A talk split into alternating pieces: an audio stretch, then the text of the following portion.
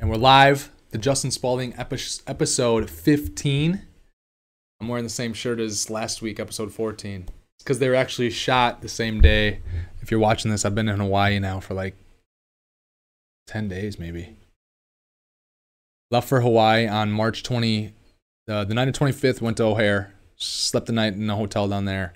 Early uh, in Chicago. Early on the 26th, flight went out, connected in Phoenix had a quick one hour little layover, grabbed some food probably. You know, I'm talking right now. I'm as I'm talking, I'm talking before the trip.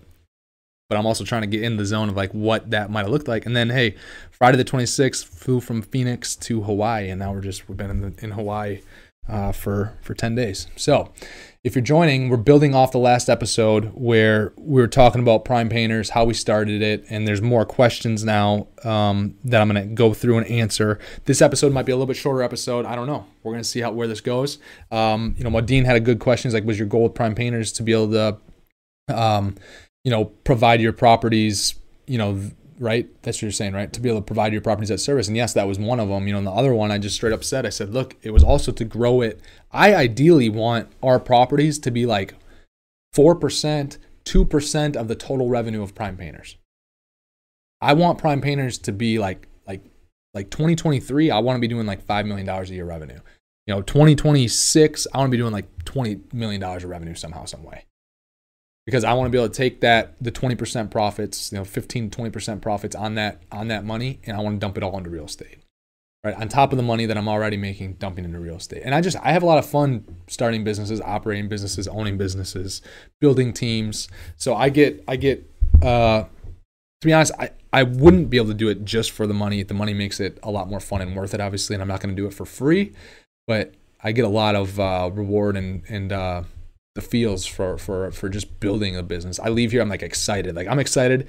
I'm as excited when we when like Ryder comes in here and gets like a two thousand or three thousand dollar paint job. I'm like I get as excited. Or when I was a sales rep last year for a little while, when I'd go out and personally get a fifteen hundred dollar paint job, I'd be like as excited or thrilled, maybe even a little bit more thrilled than actually closing like a thirty million dollar that we cl- deal that we closed in January. Um, so it's just like part of it's just the game to me. So, but ideally, you know, this company, we're going to grow this company. Um, I really think there's a, you know, another reason I started Modine, you know, not just for the money to roll into real estate, not just for the ability to provide better services to our buildings. I also really saw something missing in the contracting industry across just across the gamut. Um, whenever we would call someone to come out, hey, check out a roof, check out these windows, we want these replaced, we need new doors, we need new carpet, we need paint, like it would take so long just to get contractors out to give us a bid and get an estimate. And this is like big job, like this is scale like like they'd be like $15,000 paint job, a $400,000 roofing job. And we couldn't get someone to show up on time to give us a bid. So after all these years, I'm like sitting here, I'm like, okay, this some there's an opportunity here by just providing a better experience to people. So when we get a lead now, I'm like, Ryder, you better get back to these people like right away. Because if you get back to the people right away, you're gonna win a lot of the bids. And you can be priced t- two times or two and a half times more or one and a half times more than the other person. But it doesn't matter because the other person might not even be able to get a bid because a lot of times that phone rings, we pick up. I'm like, if, if a lead's not responded to in the first two or three minutes, like we're not doing our job. We want to answer the phone right away or give them a call back right away, not six hours later, not two days later, not two weeks later, like we've been treated sometimes. We want to call them back right away, set an estimate up right away. Like so soon that it's uncomfortable for them, like, oh holy shit, I didn't realize like I thought I thought that this contracting world worked like this. Like we reach out, we don't hear from you for two weeks, then it can't be another two weeks till we get out there, right? So you can't I can't believe like the the the holy crap responses we've gotten to to calling someone back in a minute or answering the phone the first time and saying, "Hey, prime painters," you know, and talking, hey, "What would you like done?" You know, do our our regular thing and say, "Okay, I can be out there. I can be out there this afternoon at two. I can be out there tomorrow morning at eight thirty or nine. What works best for you?" And they're like, "What? You're talking about today or tomorrow?" It's like, "Yeah." Right? So right there we leave an impression that like we're on top of it. Now some people could be like, "Oh, that makes it seem like you're not very busy, not very good." Dude, whatever. Like like whatever. That's that's your excuse. A professional company can be busy and still, you know, get to those things. Um so I, I, just knew there was a huge opportunity just by giving people a call back and getting out there to give them an estimate right away that we would be able to close a lot of jobs um, and then provide a really good experience. So, you know, we had another lady that, you know, we went out and painted a, her whole house last fall. And uh, we painted her deck and her railing, and the railing for whatever reason failed. So like this spring, she called and said, "I'd like to get my five year because we offer a product that has like a five year warranty. They pay a little bit more, but there's a five year warranty, right? It's two coats, and you know they pay a little bit more. Well, she didn't have the five year warranty included, right? So I go out there, I'm looking at her contract. Hey, you didn't pay for the five year warranty, right? But we painted the lady's whole house, and it was just last year. I'm looking at the house. I'm like, I know she's got more stuff that she's gonna want. It's a nicer house. Like she owns some other pro like, and I would just do this anyways. But in my mind, I'm like, okay, th- like there's an opportunity. We have to number one fix our air, and then because most other people would just put up a fit, right? So I told her, look, like you don't have your warranty. There, there's no warranty with this contract. Like there's this was a one coat job. Sometimes this happens, especially on decks and porches, and that type of you know takes a beating. Um, and it always has taken beating, and always will take a beating. And she's like, oh, okay. And, and I said, but, you know, because it is only this six foot area and, you know, whatever, like, and, and because we also were pushing it, like getting to be too late into the year, like, you know, we'll, we'll come out and fix this for you. She said, "Oh my god!" And she just like lit up, right? So like that's a great customer service, right? She's always gonna call us whenever she has it, because because even if like we okay, so what we screwed up on four feet of a total five thousand six thousand dollar job, we screwed up on four feet. Get back out there and fix it. These guys, she's like, these guys stand by their work. Like they respond. They didn't just ignore me. They came back out after I got paid, like after I paid them, like six months after I paid them. I didn't even have a warranty. They're gonna provide it because it's. I'm not typically gonna do this. If it's a one coat job, you want a one coat job. We recommend two and get our and pay for a five year warranty, and you don't do that, and it's your whole house. Not probably gonna go paint your whole house. Just say no. I'm not just playing a nice guy card here. I mean, but we took care of her, right? Um, and it's just kind of going above and beyond. I think you know I, I just going back to the whole moral of this point or story, there was a huge, there's just a huge opportunity there to be able to provide really, really, really good customer service in that contracting space. And so I wanted to be able to go after that a little bit. Um, let me go back into the questions because I know I was still wrapping up a few of the questions from last week. Number three on Google right now. It's not good enough. What, Janesville? Yeah, that'll get better. Who's one and two? Oh, that's a, that's okay. Oh, we're the number one like painting company. So the other two are like actual paint stores where they like they just sell paint. They just sell paint. So Sherwin Williams they sell paint, and uh, Hallman Lindsay they sell paint. We got 12 reviews. Hallman Lindsay has 14 reviews. Sherwin Williams has 60 reviews. But we're so we're the top vendor on the list. Yep. Yep. All right. So then another question that we started to get into um, here was: Do you plan to keep Prime Painters local, or do you want to scale it to the max? And so I've already thought about this. My my my idea is that wherever we're buying properties, the Prime Painters are going to end up following. So we've already been looking in Iowa. We've already been looking in Northeast Florida. And when we get a property that's scaled large enough, you know, 200 units, 250 units, which when we make a jump to something that's outside two hours, three hour drive away, it will be 200, 250 plus units. We're going to, I'm going to probably come right behind that. And because our infrastructure at the Spaulding Group level is pretty good, as we grow and we grow that distance, that'll be a little bit more of a jump. Um, but we've gotten it to be the, over the last couple months here to be, we've got really good people. Our processes are running pretty smooth. I really the day to day management of the properties don't have to do as much. It's a lot of the finding the deals that I'm doing and still raising the money and all that stuff. Um, and obviously overseeing the whole the deal still and you know all that stuff. Yes, I'm very engaged there. But I will follow and start another you know Prime Painters Florida or whatever. It'll just be Prime Painters in Florida. Prime Painters in Iowa, you know, wherever it might be. Yes, we'll start. We'll start another location. That's that's my that's my plan. Um, I don't know if that'll be in two years or three years or five years or six years. I mean, I, I mean, I wouldn't have guessed two years ago that I was going to start a painting company. Like people thought I was crazy when I started this painting company, Muddy. Why? They're like, dude, you have real estate, you have these investments, you're doing all right. You're gonna go start a painting company? Really? Like you're gonna start a paint? Like I just decided to go start a painting company. People thought I was nuts for starting a painting company. I kind of I would have never imagined two years ago that I was gonna start a painting company. So I don't know when, but I would imagine that yes, we will have more than just this this location in southern Wisconsin. Um, you know, and in southern Wisconsin, like we might like it's getting to be a drive over to Waukesha on some of our properties in the Milwaukee area. So at some point, and like we're starting to provide services and do estimates over there for retail. So if we grow a big enough business over there, we might have another office over there too. Um, so we'll for sure we'll for sure have more than just this one location. I'm I'm I'm ninety I'm ninety three percent certain on that. Let me see what other questions we had. That's a great question though. Because once again, I'm thinking I'm also thinking about when you when you build assets, once again, it's it comes down to scale again. I talk about it all the time.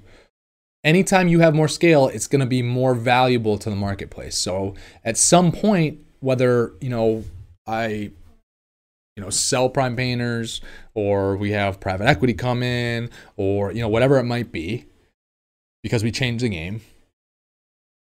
I want to have a maximum valuation on the company. And the, and the bigger you are the if you have processes and people and processes especially the processes in place and the standards um, and you have a successful company the more revenue you're doing the more earnings you have the more valuable the value it's going to be the multiplier will be larger for a $20 million company, $100 million.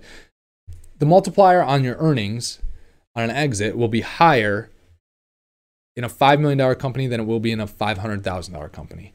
It'll be higher in a $20 million company that does $20 million a year revenue than a $5 million company. Um, and we should actually talk earnings, right? So, earnings. Um, a company with $100 million of earnings, which is essentially cash flow, um, is more valuable will get a higher multiple uh, on those earnings than $4 million of earnings. So, and, and I, once again, I like the challenge. This is like my new sport. So I for sure see it growing. All right. Another question. Let me get to it. I got to pull it up on my phone. So, how have you gone about hiring and knowing what roles you needed for that business? So, I talked a lot about the last episode it came down a lot to the course and I really followed their model, right? I'm not creating something new here. I'm not inventing. I think I can run it better and I think I can do better. Um, but it, it, it, it's, you know, really starting with someone else's idea. Um,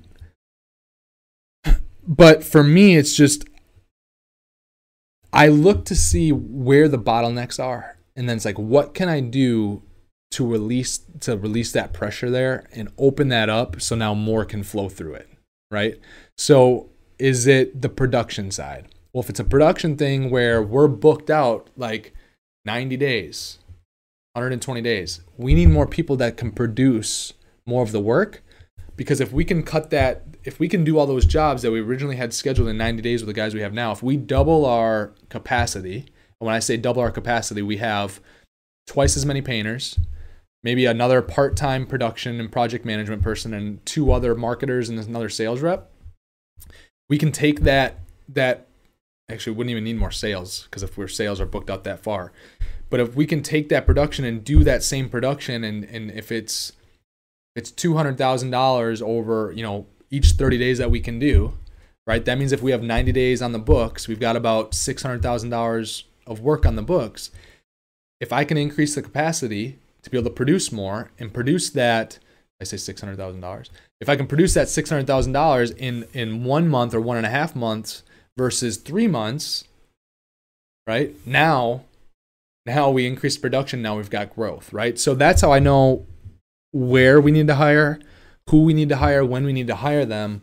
When we start to get, you know, if we don't have now, on the other hand, if we have production team Uh, you know painters in this scenario, the production team, and if they're producing work at a at a rate right now that let's just say for example, you know we're only booked for the next two weeks. I've got eight painters. Well, now we got we. I know that tells me I need more on the books than that. I need to have a month, month and a half, two months, whatever. I need more on the books than that. That tells me I need more marketing. I need more sales reps. And it also might mean that I need more leads. So where can we find more leads, right? And if we're not getting them through paid avenues, if Home Advisor, CraftJack, Facebook, you know, if they're not giving us enough, we don't just put more money necessarily behind Home Advisor or something like that, but we could put more money behind Facebook. And then we probably put more time, effort, and money between door knocking, cold calling, getting out in the neighborhood, right? Branding to try to get more leads, right? And then as we get more leads, obviously we'll need more sales reps, like I said before. That will lead to more jobs. Now, hopefully, we'll start to take our, our calendar and we'll be booked not just for two weeks, but now we'll be booked for six months. So once again, it's now now I'm booked for six months. Now what am I going to go back to, Mudine? If I've been booked for six months, I'm probably going to get more production and open our capacity, right? To then get that back down so we can do that six months worth of more work that three sales reps are producing and do that in two months or three months. And now in two months or three months, and maybe now we're doing 2.2 million in that time frame, right? But the other question is like, does our market support that? What does the market support? So you got to be able to look at all those things and you just got to have an idea of, you know, where you need to hire, what you need to hire, what roles. Um, you know, and if, if you realize that, hey, we're, we're, you know, we're, we're booked about a month and a half out, which is, you know, hey, that's good. That's where we want to be. We want to stay there. Maybe we don't want to be, we, we don't need any more production right now. We don't need any more sales right now or leads or anything like that. But we're messing up. A lot of our jobs, like we have unhappy customers, right? So you need to focus on who is producing the jobs and maybe you need to make a switch or whoever's managing and overseeing those jobs and the people that are doing those jobs, maybe there needs to be a switch there. Or maybe the sales rep needs to do better in the scope of work. So the answer isn't always hiring more people. It's where in the playbook, where in the process are is there stuff going wrong? And then is it a we need to focus more on our processes, our standard operating procedures, or is it hey we're at capacity or we have too much capacity or where's the problem, right? But that's how I would look at it and that's how I know who I need to hire, when I need to hire them. Um, this is a good question. So, if you have very little knowledge when you started your company, how did that impact the approach to starting the company and hiring people? Um, so this applies to any business, right? Once again, I truly believe you can truly learn by the things that are out there courses, finding mentors that are successful, the, the fastest way I learned was obviously the courses accelerated a lot, but then actually get to doing, right? And make mistakes here and there and get in the weeds and like have an idea how all these processes work. So um, it had an impact from the standpoint of I just ha- I had to get caught up. And then it's like, okay, do I want to make mistakes for a year, year and a half, two years, big mistakes? Or do I want to pay for a course or mentor or something that will accelerate that time frame so I won't make some of those mistakes and I can accomplish in four months or in six months what most people hope to accomplish on their 10th year.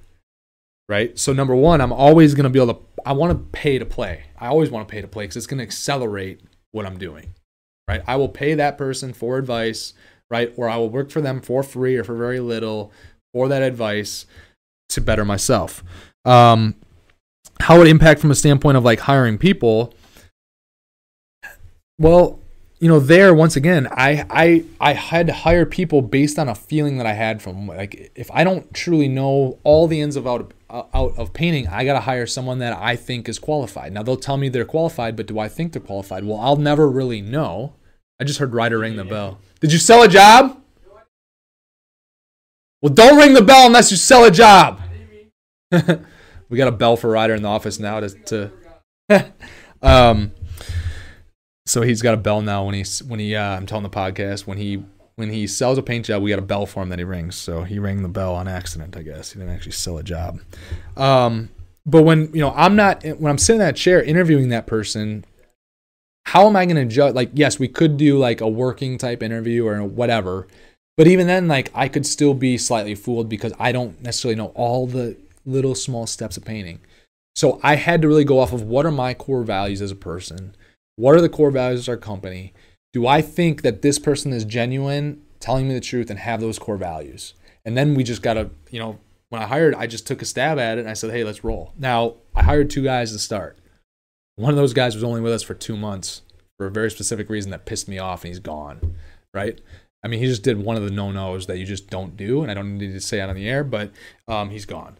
The other guy's still with us, right? So if I bet 50% with people, that's I'll take that every single day Um, but a lot of it's you got to take a swing.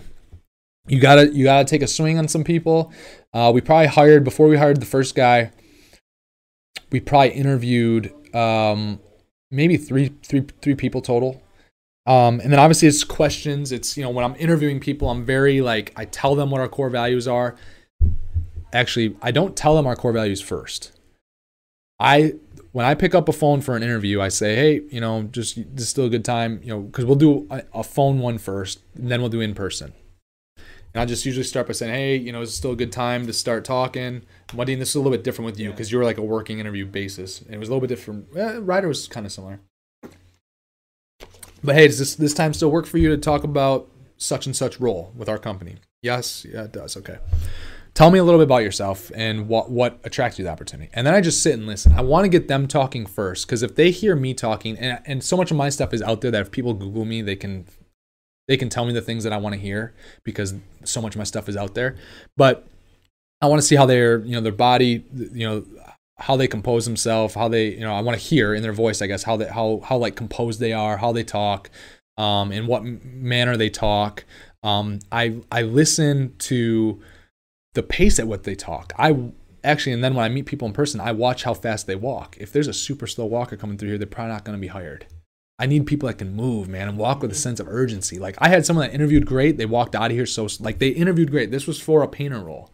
They interviewed great on the phone. They interviewed great in person. They had a pretty good, um, you know, resume, and I was excited. And then they left, and I like walked out with them. They were already sitting in the room when I got there in person. Right? Our team already had him in the room. I walked out with him and they just like, I was like 10 paces ahead of the dude. I'm like, dude, you can't. I'm like, he lost me there literally by the speed at which he walked.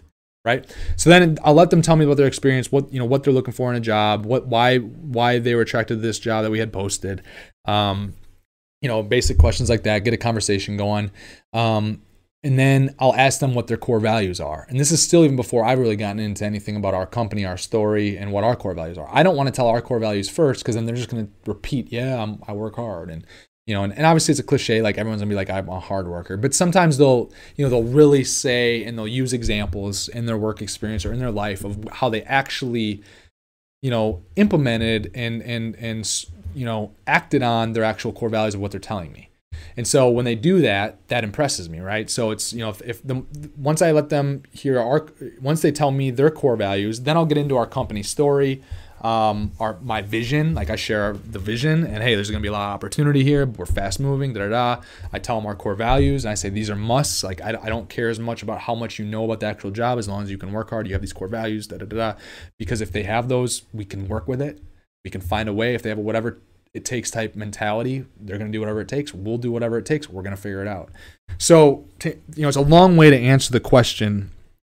Um, but it's just, I don't think it impact, you know, not, not having the knowledge didn't, whether I have the knowledge or not of what I'm doing doesn't really impact me with hiring because I'm looking to hire people who are really just good people, you know, work hard, results driven, uh, yeah, willing to learn, like willing to do just step in and do whatever it takes. And that's why Modine didn't even have an in, interview really. It just like he got in here and was willing to do whatever it takes. He was working for free for a little while. Every now and then I'd throw him a hundred dollar bill, but like um, that's I'm looking for that more than anything. Anyways, even whether I know or don't know anything, and in fact, if I don't know anything about the company, I want to make sure that my core values with that person are even more aligned.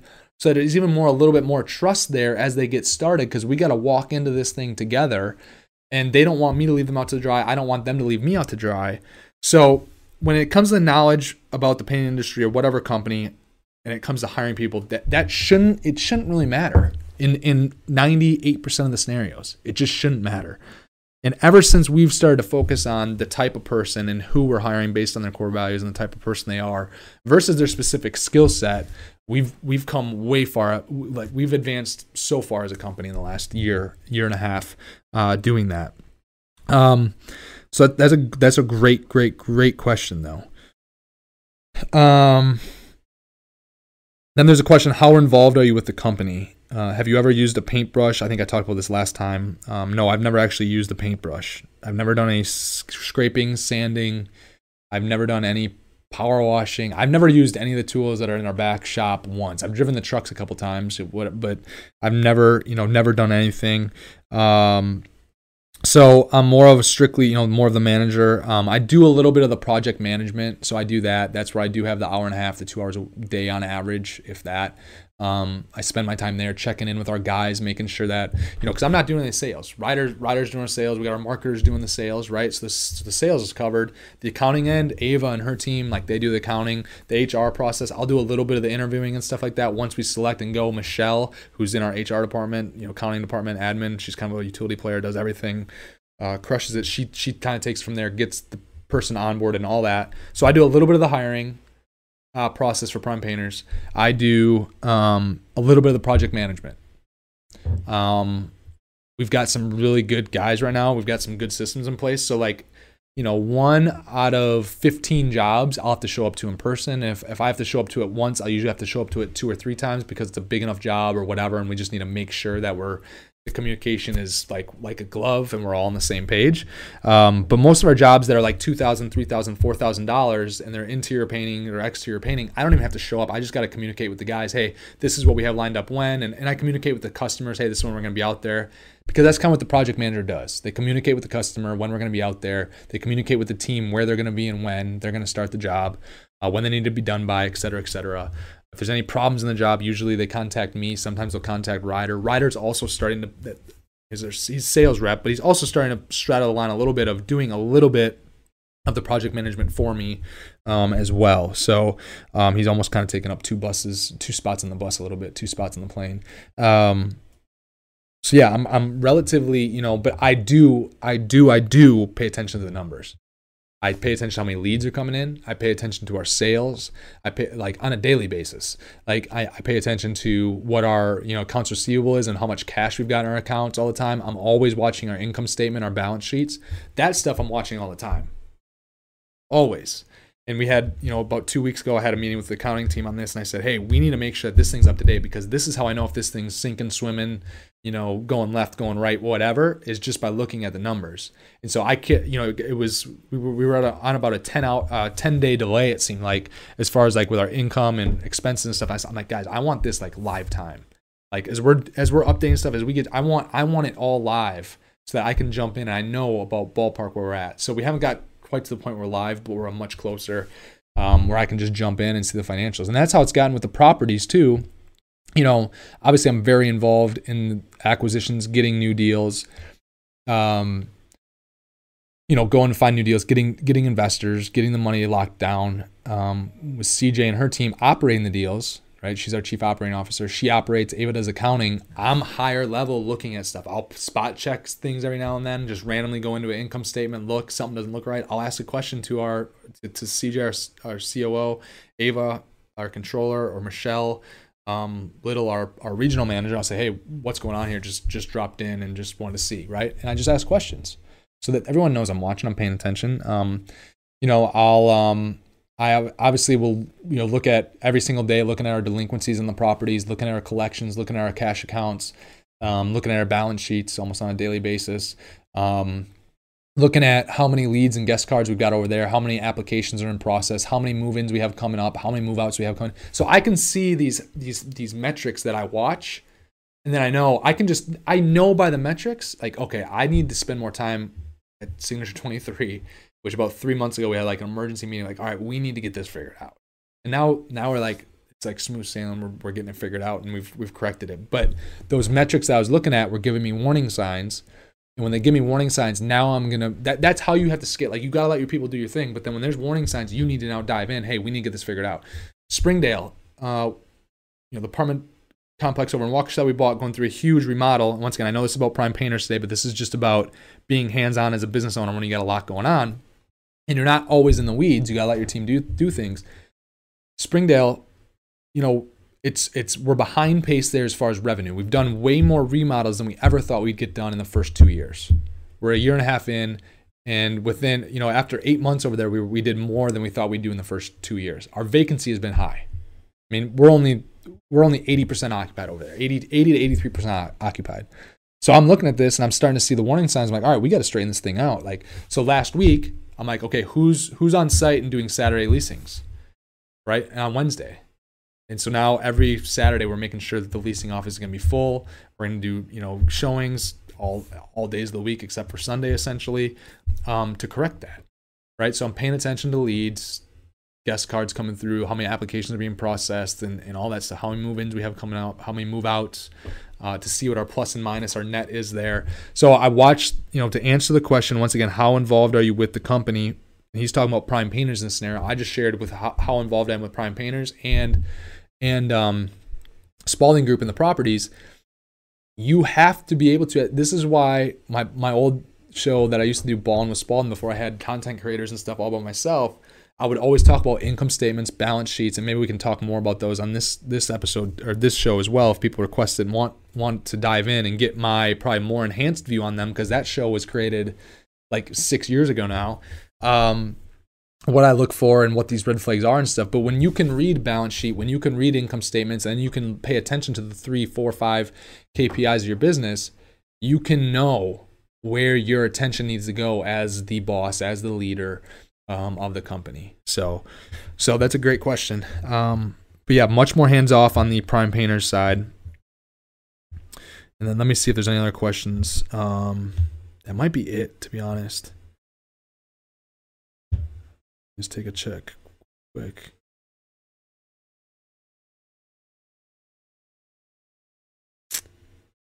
So there's another question on here. Let's see. What is the biggest thing you've learned after one year, and what changes are you making to improve? Um, I don't know what I can say. The biggest thing is I've learned because I feel like the biggest thing that I learned is it needs to be rephrased to what's the biggest thing you're learning. I can't I can't even remember all the shit that went wrong in all of our companies every year, right? But we take action and we move on, and then we move on, and it's like, okay, I forget about it because we fix it, right? So in the moment, what is the biggest thing that I've that I'm learning is we're very on prime painter side, we're very inefficient changing over jobs. So when when a crew finishes a job and they're done on a Monday night, we're very inefficient getting into the next job Tuesday morning and when I say very inefficient, to to 98% of the people, they'd be like, oh, if we could do it what I consider inefficient, they'd be thinking it's good. But to me, I'm like, there's a lot of room for improvement here because we're wasting time. So what we did was we got away from, you know, because like guys would make, you know, they'd run to Sherwin Williams and they'd have to do this and they'd have to do that. So the biggest thing that we did was we we got inventory system in place. So we've got all consumable items right now in our back shop that they have to check in, check out inventory. The the accounting gals will watch that, pay attention to that daily, weekly. Um, and it's you know getting to be a smart inventory type system or lean inventory, I should say, so we don't have too much back there. And then Sherwin Williams will deliver to us on a you know 12 hour notice essentially.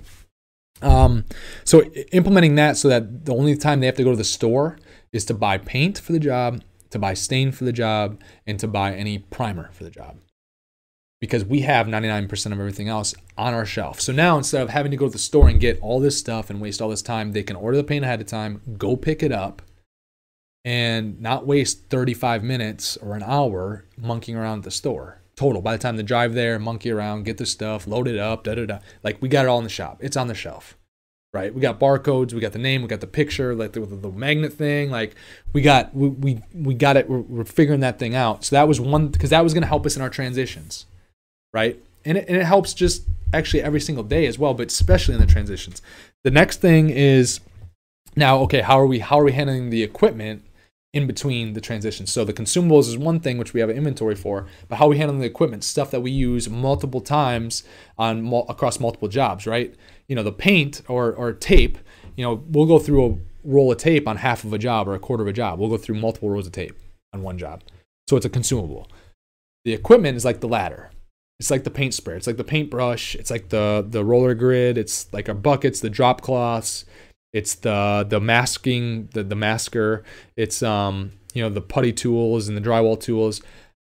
We're now looking at a system where each team is going to have its own tote system. So team one will have like six totes, and it's to have one tote of the prep stuff, the next tote of the painting stuff, the next tote is to be the drywall stuff, the next tote is to be the drop cloths it's, and it's to have the totes with the equipment in it. So now instead of monkeying around and grabbing one thing and grabbing another thing. And I left this over here and I left that over here. All this shit goes in this tote. You put it in the tote. When you need it, you take the tote and the other tote that you probably need. You grab the totes, you stack the totes, carry the totes, or wheel the totes because they've got wheels on them.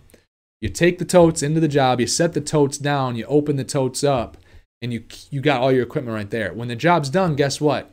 You put the crap back in the totes. And now you got it collected. So hopefully now all your stuff's always in one spot. And now hopefully that's going to eliminate a lot of running. So that's that's one thing that I've really um and actually this is Levi. Um he owns a painting company as well. Um and since you own a painting company, I'm to try to go back into okay, so what else did I learn? Um I mean, I learned the change order thing was big um, the change order thing to to get our guys. I didn't ever imagine that being that big of an issue, but that was a big issue. We had to correct that. So I had to learn to, to get our guys to pay attention to change orders. If it's not on the scope of work, you got to follow the scope of work. Follow the scope of work, change orders, right? Guys wouldn't follow the scope of work at first. They'd kind of do with their own thing, want to, you know, whatever. No, follow the scope of work. This is what we're doing because this is what the person wanted. This is what we sold them. This is what they're paying for. If we do more, we can't operate as a business doing more without charging more. It's not that I'm a mean person. I need to charge you if we're going to do more, right? So if we show up to someone's house and it says, "Hey, can you please move the furniture?" Like they're going to get an extra charge for that. One chair, different, right? But if like the owner was supposed to buy, uh, the client was supposed to move all the furniture in all ten rooms, they're going to get charged for us moving the furniture if they now ask us to move the furniture. It's fine, we'll do it. But you're going to get charged. I'm running a business here. I got employees to feed. I got rent to pay. I got vendors to pay. I've got contractors to pay. I've got uh, to have a profitable business. Otherwise, I'm not going to do this anymore. I'm not going to do this anymore. I need to make money, feed my family. More than anything, Prime Painters is going to make money so we can buy more real estate. I'm not going to do it if I can't do that. Not going to provide all the opportunity and go through the headaches if I can't do that. So it goes back to, you know, I learned that. I learned that okay, like you know, are we are we taking off outlet plates? That's fine. We don't have to. Like we'll allow people to give the option to take off their own outlet plates because it'll save us a little bit of time if they want the absolute cheapest bid that we can provide. We're never the cheapest, I promise you that. But we can adjust things if you want to adjust it to be more competitive. Um trying to think the other biggest things. I would definitely recommend. This wasn't something I learned because I did it right from the beginning, but I would definitely recommend doing the 25 to a 50% deposit right from the beginning um, in order to get on your calendar. So we tell people, like, sometimes people will push back because I get it. The industry that we're in, there are people that will take your money and run. But we say, look, like, if it, like if people push back and say I'm not doing 25% deposit, I'm like, then you're not getting on our. I don't care if you have a signed contract or not. You can have a signed contract. We're, it's not executed until that 25% deposit's in and settled in our account. You're not getting on our production schedule until that happens.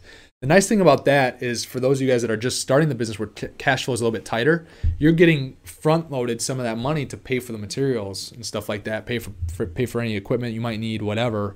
And now the rest of the job, you know, most of that will be covered um, in that in that cost. I mean, you know, if you get 25% up front, you should for sure have all your product costs covered. Because product, you know, we talked about this in the last episode product cost should be between 10 and 15% of the job. So if it's so if you're getting a 25% deposit to a 50% deposit, right? 25% deposit will cover all your materials and then some. If you get a 50% deposit, now you're going to basically have all your expenses covered, everything else is gravy. So, you sell any paint job? Ryder just walked in for those people that not watching. Well, you can't see him anyways, but you sell any paint jobs today? Oh, yeah, well, we got a good signature, but yeah. And I'm talking about deposits. We got to deposit yeah, then yeah. too. I thought you were on the phone with someone. I was like, no. It's episode 15. 15. Are you um so how you like the bell? That's fantastic. That's the coolest thing I've ever gotten. Ryder's got a bell. We got to mount it on the wall, I think. Yeah, I, I don't that's a heavy it's a heavy heavy bell. so, Ryder's out there crushing it. All right, what other questions we got on this? Um that's it. That's it. So episode 15, right? This is episode 15. So, if there's any questions from the first episode or this second episode on Prime Painters and the starting of it, Um, please let me know. We'll go, you know, we're just going to roll back into our regular Q&A show going forward from here, but we'll be able to pick up those questions. Please DM them to me, shoot them to us through Facebook or Instagram or LinkedIn or email. Leave a comment in the video below. Please subscribe to YouTube if you have not subscribed to our YouTube channel. Please go and subscribe to our YouTube channel. We have some special stuff coming up this year. Uh, possibly a free real estate course that's 30 days long through YouTube every day on the day. Free real estate course. So please subscribe and we will uh, we'll talk to you guys soon. Thanks so much for joining episode 15 of the Justin Spaulding show.